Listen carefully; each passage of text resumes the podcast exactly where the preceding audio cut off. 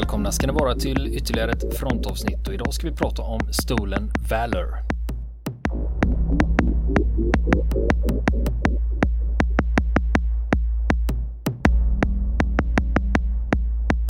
Mm. Vet du vad Stolen Valor är? Ja, jag hänger ju på Facebook. och, där, och, i, och jag, jag, YouTube. Jag, ja, och YouTube är jätteroligt när det gäller ja. Stolen Valor. Mm. Och det är ju så här att det här är ju ett fenomen mm. som delas väldigt mycket på amerikanska militärsajter. Mm. Där man spekulerar. Det verkar ju som att en del personer har vigt hela sitt liv åt att avslöja Exakt. Stolen Valor. Stulen ära skulle man väl kunna översätta det med på svenska. Ja, och det, och det bygger ju på att någon påstår sig vara någonting de inte är. Mm, och precis. Grejen är att i U S A, och nu pratar vi alltså mm. om militär. Ja, eh, exakt. Att man eh, låtsas. Finns i andra yrken också, liksom, men eh, i det här fallet är det militär vi pratar ja, om. Och i U S A är detta olagligt. Mm. Du får inte påstå att du är soldat Nej, om du inte det. är det. Va? Precis. Så det finns ju också en juridisk laddning i just det här. Det. Att mm. man kan bli polisanmäld om du går omkring i en uniform och säger att du är militär. Exakt, exakt. Precis, vi har ju något liknande i Sverige som heter, ja, dålig liknelse kanske, men föregivande av allmän ställning. Ja. Om jag säger till någon att jag är polis mm. och jag inte är det så begår jag ett brott. Just det. Och det brottet heter föregivande av allmän ställning. Mm. Just det. Och Stolen Valor då, det, det, själva begreppet, det kommer från U S A, men fenomenet, alltså själva begreppet är ganska nytt, är det. Som sådant. Eh, men fenomenet är urgammalt som det här står för. Eh, som du sa, de människor då som försöker utge sig för att vara militärer då försöker snacka upp sig själva som militära hjältar eller bär medaljer som de inte har rätt till och så vidare. Baron von Münchhausen. Han är väl klassiskt litterärt exempel. Ja, precis, precis. Patologisk lögnare. Kan man väl säga.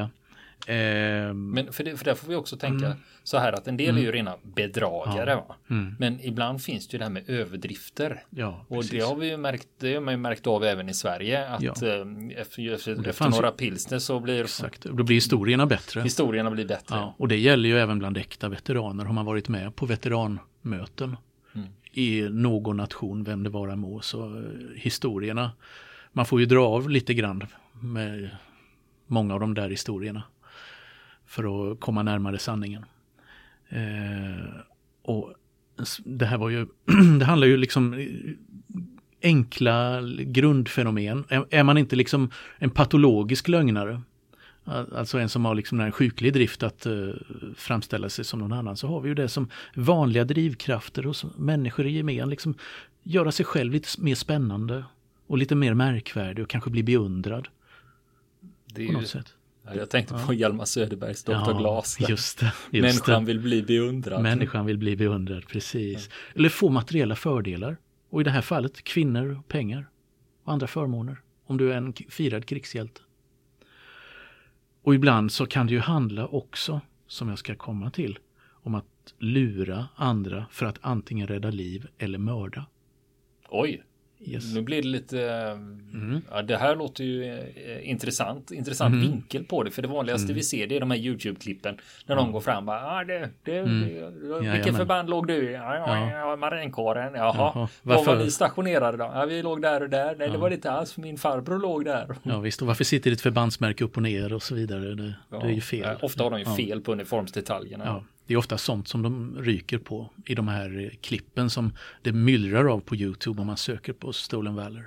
Ett av det roligaste jag har sett mm. är när en av de här avslöjarna kliver fram på en flygplats och då kommer det en kille gående i, i amerikanska marinkårens paraduniform ja. med en jävla massa glitter och medaljer. Mm. Och så, men, vem? Så ser han, säger det direkt till honom, men herregud, du, du är ju inte marinkårssoldat. Nej, jag, jag ska på bröllop. Ungefär som att... Ja, då, då kan jag ha en marinkårsuniform. Då. Ungefär som att det, för jag vet i, i Sverige så går ja. det ju som högtidsdräkt. Och då ja, har det en högtidsuniform. Alltså att, men, istället, istället, att använda det istället för frack då. Liksom. Ja, just det. det mm, okonventionellt kanske. Eh, känner du till Friedrich Wilhelm Voigt? Nej, aldrig hört talas om. Jo, det har du. Under ett annat namn då? Ja, under en annan beteckning. Men då får vi gå tillbaka drygt hundra år i tiden. Närmare bestämt till oktober nittonhundrasex. Och säg att du befinner dig i Berlin och du tar spårvagnen från Alexanderplatz rakt österut. Och du åker nästan så långt det går. Då kommer du till en stadsdel som heter Köpenick. Okay. Ringer den klockan? Ja, nu Köpenick är det. Ja. Just det. Kaptenen i Köpenick. Och den här Friedrich Wilhelm Voigt, han var, han var alltså en arbetslös skomakare och småskurk. Lite åkt dit för några bedrägerier och, och lite förfalskningar och lite småstölder, och han hade suttit några år i fängelse eh, för eh, sekelskiftet. Och eh, hade hamnat i Berlin, svårt att dra sig fram då, han fick inga jobb. Och så kom han på att hur han skulle göra för att genomföra en kupp. Han samlade ihop lite olika uniformsdetaljer som han hade hittat här och där. Han var ju skräddare, som sagt, en del hade han ju sytt själv, så det var någonting som liknade lite mer en operettuniform. Det var inte så mycket som stämde, men han utgav sig för att vara en preussisk gardeskapten. Han var kapten i det första gardesregementet i fots i den kungliga preussiska armén. Utgav han sig för. Och han drog på sig den här uniformen, gav sig ut på stan. Och någonstans i stadskärnan vid Unter den Linden så stöter han på en trupp på tio soldater precis i samband med ett vaktut, eh, vaktavlösning, och tar befälet över dem. Och de lyder, lyder ju genast, för de ser att här kommer ju en kapten, och i Preussen där lyder man all överhet. Men var han, ja. hade han någon som helst erfarenhet? För jag menar, inte det minsta. För, det, för jag tänker så här, att jag bara kliva ja. fram, och det, det finns ja. ju vissa kommandon som gäller. Nej, och som man ofta ska säga i en viss ordning. Just det. Just det. Han hade väl antagligen på något, på något sätt hade han skaffat sig lite grundläggande sådana kommandon. Kanske genom att studera vaktavlösningar och sånt, för att det var ju mycket vanligt med med Para, para, parader och militär på gatorna. Jag menar, Preussen och Tyskland vid den här tiden var ett väldigt militariserat samhälle, så att, så att eh, se marscherande soldater på stadens gator var inte alls ovanligt. Det tillhörde var, vardagsbilden, så att säga. Och eh, med de här soldaterna försöker han rekvirera en bil, en lastbil, för att eh, kunna åka iväg med dem. Han misslyckas. Det fanns ingen lastbil att uppbringa just då. Så vad gör de då? Jo, då tar de spårvagnen. Sen in med hela truppen i, spår, i spårvagnen. Åker rakt österut genom Berlin till Köpenick, som ligger alldeles i utkanten av staden då. Och där kommenderar han de här soldaterna att besätta rådhuset. Snudd, vilket de gör. Snudd på statskupp alltså. Ja, lite så. Han arresterar borgmästaren. Och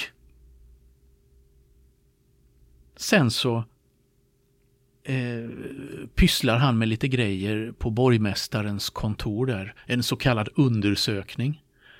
Och ger order till soldaterna att de ska frakta iväg den här, de, den här arresterade borgmästaren till eh, vaktkasernen utanför Kungliga slottet mitt i Berlin. Själv så försvinner han med statskassan. Det var ett rån alltså. Det var ett rån. Som bestod då av tre tusen femhundrafemtiosju riksmark och fyrtiofem pfennig. Och det motsvarar idag drygt tvåhundratusen kronor i svenska pengar. Gör det. Kanske tvåhundra, han tog tvåhundra, ja, han tog handkassan då. tvåhundra till tvåhundrafemtiotusen kronor ungefär. Och han hade skrivit under ett kvitto på, i rådhuset då, på att han beslagtog pengarna. Och på det här kvittot hade han använt namnet på den gubbe som hade varit fängelsedirektör i fängelset där han hade suttit tidigare. Och innan han försvann därifrån, för han åkte därifrån med spårvagnen från den stationen som fortfarande idag existerar, och precis när man kommer ut ifrån stationen där så finns det en krog som heter Kaptenen i Köpenick, som Hauptmann från Köpenick. Mm. Och, och han tog en öl kvar där innan. Rådhuset han... står kvar också. Rådhuset står kvar, jajamän. Och han tog en, han, i godan ro så tog han en öl på värdshuset bredvid stationen innan han med, med staden Köpenicks pengar försvann på spårvagn. Och det gick ju inte så bra, han var inte så länge på fri fot, för det tog tre dagar sen greps han. Och det berodde på då att när det blev uppmärksamhet kring det här då, eh, så trädde en tidigare fängelsekamrat till eh, Friedrich Voigt fram, som hade känt till hans planer, och på så sätt så blev polisen tipsad. Så han hade suttit i fängelset och berättat ja, om det här. När jag kommer berättat, ut och ska, ja, jag, göra ska jag göra så här och så här. Ja, precis. Så att han greps eh, och det blev rättegång. Och eh, han dömdes till fyra års fängelse. Eh, men han behövde inte sitta av hela tiden, för efter halva tiden så benådades han av kejsar Wilhelm den andre. Eh, och vill man se fängelset som han satt på under den här tiden, så kan man, så ser man det om man flyger till Berlin och landar på flygplatsen Tegel. För tar man flygbussen från Tegel in till Berlin så ligger fängelset på höger sida, en bit ifrån flygplatsen. Kan man tänka på nästa gång man gör en utflykt dit. Där satt kaptenen i Köpenick. Och, men vad som var grejen med den här historien var ju att det här blev ju en sensation över hela världen. Både i Tyskland och på andra ställen. Och det var, väckte mycket skratt och skadeglädje över att eh, många hade låtit sig luras. Soldaterna, tjänstemännen i rådhuset och andra av den här personen i en påhittad kaptensuniform. Men det säger ju också något, ja. För det är en kritik mot det här, mm, det här, den här blinda lydnaden ja. som Preussen, den preussiska militären stod för, att du ja, liksom ber dig hoppa ut genom fönstret på tredje våningen så ska du göra det. Ja, det är ungefär det. Att man precis. Inte ifrågasätter auktoriteter. Nej, just det. Det påstås att till och med kejsaren själv skrattar åt det här. Faktiskt. Ja, men så det är ju fräckheten, någonstans, det är fräckheten, ja, fräckheten i det, i det hela där då. Och ja, efter, efter det här då, så han blev ju en kändis. Han blev en stor kändis, Friedrich Voigt, för vad han hade gjort. Och eh, när han släpptes ur fängelset så flyttade han ifrån Tyskland till Luxemburg. Där han slog sig ner då. Och, eh, och eh, fick åka runt och hålla föreläsningsturnéer om hur han hade gått tillväga. Eh, när, han, eh, när han lurade alla. När han lurade alla då att han hade varit en preussisk kapten. Och eh, han blev eh, smått rik till att börja med och kunde köpa sig ett ganska rejält hus och gifta sig. Kunde han också göra. Men eh, sen så kom ju första världskriget, och eh, efter det så var det ekon- första ockupation. Han blev på nytt gripen och kastad i fängelse för en ty- när den tyska armén ockuperade Luxemburg nittonhundrafjorton. Men sen blev utsläppt efter ganska kort tid, och han hade betraktats på något sätt som någon slä- säkerhetsrisk. Och eh, sen efter kriget, när det tog slut, så var det ekonomisk kris, och när han dog nittonhundratjugotvå, alltså fyra år efter krigsslutet, så var han utfattig. Men hans gravsten finns i, på en kyrkogård i staden Luxemburg idag, och på den så står det faktiskt idag, det står hans namn, men ganska litet. Men med stora bokstäver står det kaptenen i Köpenick. Det är hans artistnamn. Ja, exakt, exakt. Och återigen, om man åker till Berlin så kan man faktiskt få se hans uniform idag. För den finns utställd på ett litet museum i rådhuset i Köpenick. Och utanför rådhuset på trappan så står han själv staty. I sin uniform. Mm. Så att det är en liten kul historia. Och där har vi ett, ett, ett tidigt exempel från nittonhundratalet på hur det kunde gå till. Och det här, han fick flera sådana här copycats, kap, kaptenen i Köpenick, efter detta. På olika håll i Tyskland. Bland annat så var det en i staden Strasbourg, alltså dagens, dagens Strasbourg i Frankrike, låg i Tyskland före första världskriget. Och heter Strasbourg, och där låg stor militär garnison. Och där kom också en En, en, en sån här impersonator då, och lyckades slå i eh, kommandanten i Strasbourg att kejsaren kommer, kejsaren kommer, och lyckas kommendera ut hela garnisonen till en stor vaktparad. och, lite harmlöst, ja, lite, lite harmlöst sådär, och var återigen en sån här grej. Eh, men det här, det här har ju fångat eh, väldigt mycket eh, ja, fantasin i, eh, i eh, populärkulturen. Och det har blivit flera böcker om honom. Den mest kända kom på trettiotalet eh, av en tysk författare som heter Karl Zuckmayer. Eh, det har just tretton filmer. Och den senaste filmen om honom kom så sent som tjugoelva. Och den heter The Captain of Nakara. Och det är alltså, den är inspelad av en kenyansk filmregissör som heter Bob Nyanja. Och där har man planterat historien i en påhittad stad i Afrika som heter Nakara. Där man berättar samma grundhistoria om, om den här kap, påhittade kaptenen. Så att det här är en historia som har levat länge. Har det gjort. Och det gav upp, även upphov till ett eget ord. Köpenickiad på den här tiden som inte används så ofta idag. Men med personer som med uniform på lyckas lura eh, andra militärer att göra saker. Så att det var historien om Wilhelm Voigt, kaptenen i Köpenick. Men så finns det betydligt mörkare historier, för kaptenen var ju ändå ganska harmlös i sammanhanget. Men om man flyttar sig fram till andra världskriget, i slutet av andra världskriget, så träffar vi på en nittonårig fallskärmsjägare som heter Willy Herold. Han... Eh, före kriget, innan han blev inkallad, så var han skorstensfejarlärling i eh, en stad i östra Tyskland. Eh, han ryckte in under kriget, han blev korpral i fallskärmsjägarna och blev, var veteran från striderna vid Nettuno och Monte Cassino i Italien fyrtiotre fyrtiofyra. Och eh, i slutet av kriget så slogs han på västfronten.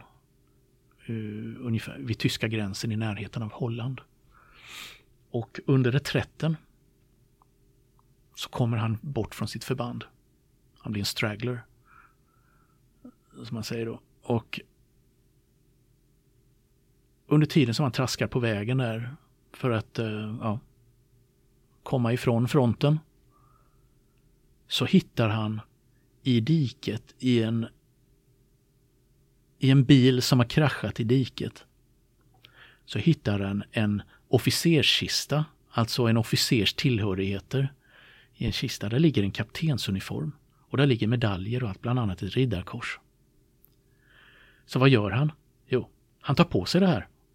Det underlättar ju för honom, tycker han antagligen, att, att ja, ta, sätta sig i säkerhet från sammanbrottet vid fronten. Så han drar på sig den här kaptensuniformen. Han drar på sig riddarkorset runt halsen. Hänger där och dinglar. Och så sp- spatserar han vägen fram i sin nya ståt. Och han är ju inte ensam på vägen. Utan han blir anropad av soldater som också kommit ifrån sina förband. Och som ja, är på väg någonstans, de vet inte riktigt var. Och han tar befälet över dem. Ibland ja, han är det enstaka soldater. Rang. Ja. Ibland är det enstaka soldater, ibland är det hela smågrupper. Och de lyder honom utan att blinka. För här kommer ju en kapten. Och han har ett fräckt och självsäkert uppträdande i sin nya roll där. Tänk att få leka kapten lite grann. Och till slut så har han drygt hundra man, ett helt kompani, under sitt befäl. Och hur det nu är på de här vägarna, så kom... kringelkrokiga vägarna, så hamnar han vid ett nazistiskt straffångeläger som lig- ligger låg vid den holländska gränsen, som heter Aschendorfermoor. Och det här är ett litet ett landskap som heter Emsland, där det låg en, ett antal nazistiska koncentrationsläger och straffarbetsläger under Hitlertiden. Och i det här lägret där har man ju också märkt att det, ja, samhället börjar bryta samman. Det här är alldeles under de sista veckorna av kriget. Samhället bör, bryter samman, orderkanalerna slutar fungera. Eh, man har haft en massrymning från lägret, men med hjälp av polisen har man lyckats fånga in de flesta. Och, men man står lite rådvill, hur ska man göra med det här? Vi får inte tag på någon domare uh, som kan liksom sköta om det här. Så de är, står lite rådvilla hur de, ska, hur de ska hantera situationen, och då kommer han som gudasänd den här, den här ja, korpralen som utger sig för att vara kapten. Och han tar kommandot direkt i lägret. Han blir lägerkommendant. Han blir lägerkommendant. Han säger att fyren har gett mig obegränsade fullmakter och han blir trodd av lägerpersonalen och lägerledningen. Nu ska jag se till att det blir ordning och reda här. Så att han börjar styra och ställa i det här lägret där det sitter straffarbetsfångar från olika länder.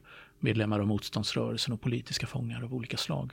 Och en del krigsfångar som har fösts ihop då i detta lägret. Och under de veckor, under de dagar och veckor som han styr det här lägret så låter han avrätta ett hundratal fångar. Och inte bara avrätta, en del mördas. Alltså om, det, om man ska göra någon skillnad på det här då alltså. I vissa, i vissa fall så avkunnar han dödsdomar över dem. I andra fall så bara beordrar han att man ska skjuta ner fångar. Den ena efter den andra. Och det här blir alltså känt som massmorden i Emsland efteråt. Och inte nog med det, utan han, här, han låter sina soldater härja i omgivningen runt lägret också. Bland annat så en, en bonde i en grannby som hade hissat en vit flagga i väntan på att de allierade trupperna skulle komma blir avrättad på order av den här kaptenen, så kallade kaptenen. Och fem holländare som satt i ett polishäkte i närbelägen stad misstänkta för att vara holländska motståndsmän blir också avrättade, skjutna för spioneri. Utan krusiduller, bara utförda ur cellen och avrättade. På hans order. Och eh, den här eh, och sen försvinner han därifrån och slukas upp av eh, den allmänna villevallan. Men under de sista dagarna, allra sista dagarna av kriget så får faktiskt den tyska militärpolisen upp spåret efter honom. För här har man ju fattat att någon har ju gått runt och skjutit fångar utan order. Jag menar, de var ju inte främmande för att skjuta fångar i Hitler-Tyskland. Det var ju bara det att allt skulle ske på order. Och, i, och det skulle dokumenteras. Det skulle dokumenteras och det skulle vara på rätt persons order och så vidare. Skulle det vara. Och här, hade, här var det ju någon som, en kapten som vi inte känner till. Är han kapten egentligen? Och fick, to, fick de tag på den här personen som visade sig då hade inga, inte sina papper i ordning och de kopplade ihop honom med lägret där. Och det börjar rullas upp historien då, han identifieras. Men kriget tar slut och han blir släppt. Men sen blir han så småningom gripen i en av de allierade ockupationsmyndigheterna. Identifierad, ställd inför rätta tillsammans med ett antal andra soldater från den här, den här eh, truppen som hade tagit över fånglägret. Och ett år efter krigsslutet, i april nittonhundrafyrtiosex, så hängs han för de här brotten som han hade begått i lägret i sin falska kaptensuniform. Så att det är också en historia om vad personer kan göra genom att hänga på sig uniformer och medaljer som, som man inte har rätt till. Obegränsad makt. Exakt. Som kejsaren i Star Wars säger. Mm. Unlimited power. Unlimited power. Men sen förekom det också historier åt andra hållet. Och till exempel eh, nere i eh, ett fångläger utanför Bayreuth i södra Tyskland så är det en kommunistisk politisk fånge som sitter i ett straffläger som lyckas rymma från ett läger under de allra sista dagarna när det börjar dra ihop sig. Det är S S som bevakar lägret. Man börjar ana att de kommer skjuta fångarna innan de allierade kommer. Och här satt också flera ganska kända fångar i det här läget, bland annat en blivande president i Västtyskland och så vidare. Och flera motståndsmän från tjugonde juli. Den här fången, han är så fräck så att han lyckas på något sätt komma över en amerikansk officersuniform och åker tillbaka till det här lägret. Han heter Karl Ryt. Åker tillbaka till det här lägret och uppmanar dem till att kapitulera och påstår att de amerikanska trupperna står här utanför. Det står hundratals kanoner riktade mot ert läger, det bara ger upp. Och så, på så sätt så räddar han de andra fångarna i lägret. Och det funkar? Och det funkade. Så att det finns den varianten också. Och i Tyskland, det vet vi ju, eh, den som samlar på medaljer och är intresserad av militarie och medaljer, det vet man att det finns mycket förfalskningar, speciellt från den tyska sidan. Då idag därför att det är ganska begärliga saker på samlarmarknaden. Och eh, speciellt rid- riddarkorsen då, eh, en av de högsta tapperhetsutmärkelserna då, som man hängde runt halsen. Eh, väldigt begärliga. Man brukar säga att det finns, det delades ut sjutusen riddarkors i Hitler-Tyskland och tjugotusen av dem finns på amerikanska eBay. Ett sånt ordspråk i samlarkretsar. Och, och inte bara det att det fanns fejkade medaljer, utan i efterkrigstidens Västtyskland så fanns det gott om personer som försökte påstå att de hade fått riddarkorset under andra världskriget. Därför att det gav dem en viss strålglans i det tyska samhället och vissa fördelar när man sökte jobb eller ja, skulle göra karriär och så vidare. Så att då dök det titt som tätt upp personer som påstod att de hade fått riddarkors. Speciellt väldigt många av dem påstod att de hade fått den under den allra sista veckorna eller dagarna av kriget, när dokumentationen inte fungerade som den skulle. Och så att det inte fanns några papper på det. Man kunde säga, sorry, det brann väl upp någonstans och så vidare. Men jag fick faktiskt eh, riddarkorset vid den här tiden. Men det lyckades man i utredning efter utredning då fånga den ena efter andra bedragaren då, på, speciellt på femtio-sextiotalet. Som hade, hade försökt sig på detta. Bland annat personer som sökte anställning i det västtyska försvaret. När det blev upprättades i mitten av femtiotalet så var det vissa personer då som påstod att de hade fått riddarkorset just för att de skulle lättare kunna göra karriär. Och det fanns, finns flera utredningar som dokumenterar detta.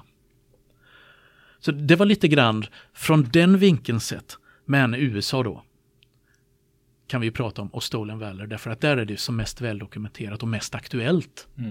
Och det är en ja. ganska färsk grej, för det var först mm. tjugohundrafem som mm. George Bush Eh, lagstiftade om eh, det här mm. med Stolen Valor Act. Just det. Och sen när Obama tillträder så mm. skärper han också mm. eh, straffen för Exakt. det här. Och det finns en speciell historia om hur det gick till också. Den vill jag höra. Ja. Vi kommer till den. Vi kommer till den alldeles strax. Och jag spoilar ingenting som Nej. du skulle dra nu. Nej, absolut inte. Eh, men alltså i U S A, där betraktas det här, har det kommit under senare år att betraktas som ett stort problem. Och det beror ju på att det har blivit, fått stor uppmärksamhet just under senare år. Att det här problemet finns. Det har nog funnits alltid egentligen.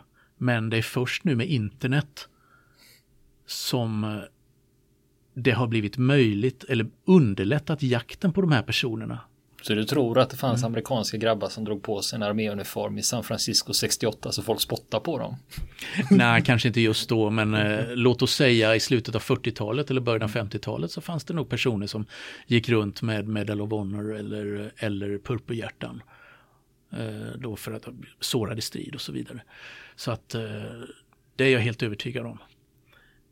Ja, vi kommer till det, för att jag har några ännu äldre amerikanska exempel, men de tar vi allra sist. Jag kör på. Eh, och i U S A så är det, alltså det råder stor vaksamhet kring det här, och det finns nätverk av veteraner som, av, som har liksom satt en ära i att avslöja de här bedragarna. Eh, uttrycket Stolen Valor, det myntades nittonhundranittioåtta, vad man vet. För då kom det en bok av en pensionerad arméofficer som heter B G Burkett som heter Stolen Valor. Så det var i alla fall då det började användas allmänt, vad man vet. Eh, och den dokumenterade, i den här boken bland annat så dokumenterar han wannabes, alltså sådana som ville framstå som Vietnamveteraner. Som påstår att de hade varit med på sextio- och sjuttiotalet och slagits i Vietnam. Folk som ljuger om det men som inte hade varit där. Eh, Och det började då med att han gick på veteranmöten för Vietnamveteraner, för han var själv Vietnamveteran. Och eh, upptäckte att det, fanns pers- det dök upp personer på de här mötena då. Deras historier alltså, kunde helt enkelt inte stämma. De gick inte ihop ibland. Och hans första fall då var han hittade en man i Texas då som eh, påstod att han hade varit veteran länge och fått många medaljer. Och så visade det sig då att han hade bara varit några veckor i armén och aldrig varit i Vietnam.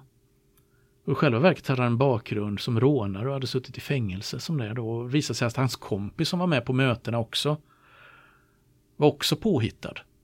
Hade också en påhittad Vietnamhistoria. Och sen då på, efter det här då så eh, har det vuxit fram då. Enskilda personer har det oftast börjat med, enskilda initiativ då. eh, med, med bloggar och annat då, som, eh, och YouTube-kanaler som har, eh, har jagat de här personerna och lyft fram dem i ljuset då. En av dem som hållit på längst då, eh, han bor i Colorado, han heter Doug Sterner. Och eh, han var inriktad på Medal of Honor. Congressional Medal of Honor då, den högsta amerikanska militära utmärkelsen då. Den, jag kan ju mm. understryka mm. hur viktig den här är, för mm. det är så att har du blivit tilldelad en Medal of Honor, mm. då måste alla eh, hälsa på det, alltså göra honör mm. oavsett rang. Mm. Så om du är sergeant och har en mm. Medal of Honor, så mm. ska alla, all militärpersonal mm. det inger hälsa på dig. Stor respekt att ha denna. Och kan öppna dörrar i det civila livet också. Kan du förstås göra om du har en Medal of Honor citation på din kontorsvägg, så kanske det blir lättare att få en befordran exempelvis. Mm. Men ändå kan jag, jag mm. rent generellt kan jag tycka mm. det här med, eftersom när jag håller på och researchar mm. om personer eh, som har fått medaljer, så är det väldigt tacksamt att gå och hämta deras medal citation, för mm. de finns ju Jajamän. tillgängliga. Exakt. Eh, det gör det. Det skrivs ju. Men det var svårare text, före va? internet. Mm. Det var alltid svårare, för då var, det var ju några steg extra. Ja, de var tvungna att skriva ja. ett papper till försvarsdepartementet. Ja, och sen fick du vänta några veckor på att få det och så vidare. Och det, liksom bara tröskeln där gjorde väl att många avstod. Eller, man visste inte hur man skulle göra, det var en krånglig väg helt enkelt. Ja, han säger att han har fått ja, den, så precis, ska man, skulle han ha fått det. Precis, precis. Han började forska då i början av nittiotalet kring Medal of Honor. Då. Han var intresserad av de pers- alla personer som hade fått Medal of Honor ända sedan medaljen instiftades. Så det var hans ingång i det hela, det var inte att avslöja fejken. Och så kom nätet och han startade en sajt som heter Home of Heroes. Och där han la ut liksom grundläggande information om olika mottagare genom, genom eh, åren då, av den här medaljen. Och så började han få telefonsamtal och e-post från folk som undrar, men varför är den och den personen inte med och varför är min farbror inte med? Han har ju fått Medal of Honor. Massor av sådana samtal och, och då visade sig då att många påstod då att de hade fått Medal of Honor men hade inte fått det. Och då började han bli medveten om att det här var ett ganska utbrett problem med den här typen av människor. Jag menar, Amerika är stort, så det blir ju lite volym, även om det bara är några stycken, så blir det ju ja, någon promille, så blir det ganska många människor eh, som håller på med det här.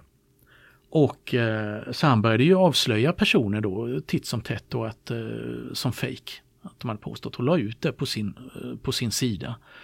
Och det här ledde också till att han fick kontakt med F B I. En F B I-agent som började använda sig av Doug Sterners tjänster just eh, därför att han, han utredde bedrägerier och han insåg att bakom varje sånt här fall med en påhittad medalj, eller liksom någon som påstod att de hade fått eh, Medal of Honor eller någon annan medalj, så döljde sig ofta andra bedrägerier också. Och de var han intresserad av. Ja, så ljuger att, de en sak så kan ljuger de något annat. Exakt, exakt. Och så var det, påstod eh, den här F B I-mannen då, med F B I-agenten då, med, med många av de här fallen som dök upp, att det fanns annat under ytan också då. Och, eh, så att man kunde se, se det här som ett slags brottsmönster hos många människor. Och nästa vecka fortsätter vi prata om Stolen Valor. Vill ni komma i kontakt med oss så kan ni göra det via vår Facebook-sida som heter Fronten. Det är inga problem för er att leta er fram där. Eller också så mejlar ni på vår mejladress, och det är frontenpodcast at gmail dot com.